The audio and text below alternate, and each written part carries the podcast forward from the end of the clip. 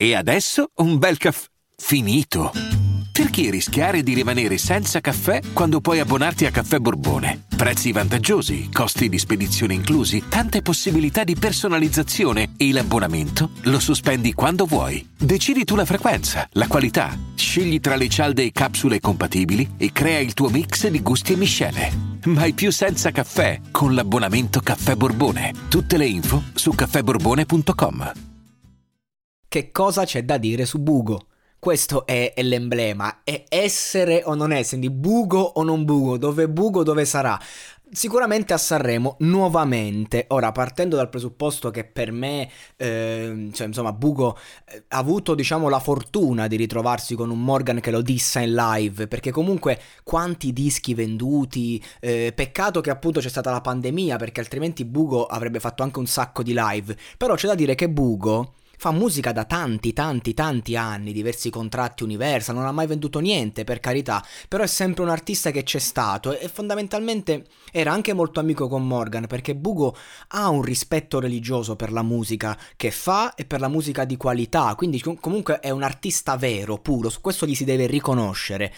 Eh, solo che lui è un po' la versione eh, populista e scarna di un Vasco Rossi, se così vogliamo. Cioè lui eh, scrive concetti che magari potevano andare bene negli anni 70-80, cioè lui è uno che comunque eh, si ispira molto a un'età i cui testi potevano essere esposti in un certo modo, soprattutto in inglese. Non a caso volevo fare il cantante delle canzoni inglesi e si vede, si vede particolarmente.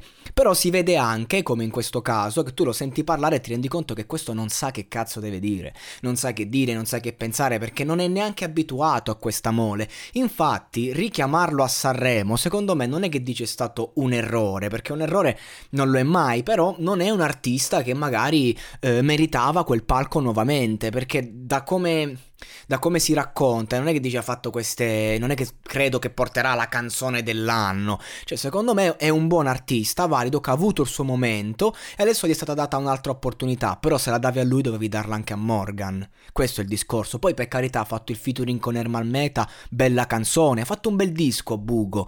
E, e lui, comunque, come artista, io ripeto, lo rispetto e tutto, però mh, mm, non, non, mi entusiasma. Mh, mm, quando parla mi rendo conto che, che è un ragazzo molto limitato limitato. Cioè, lui si ispira a dei miti da 10. Fa musica però in maniera mediocre, lo rispetti come persona e può fare anche qualche bella canzone perché l'ha fatte. Però a fatti concreti resta un mediocre. Se gli va bene può andare nel discreto, ecco, però diciamo che più che discreto io la parola giusta è discrezione, quella che appunto lo porta ad essere praticamente assente, cioè tu vedi Buco veramente ti chiedi dov'è, perché proprio non ti lascia niente.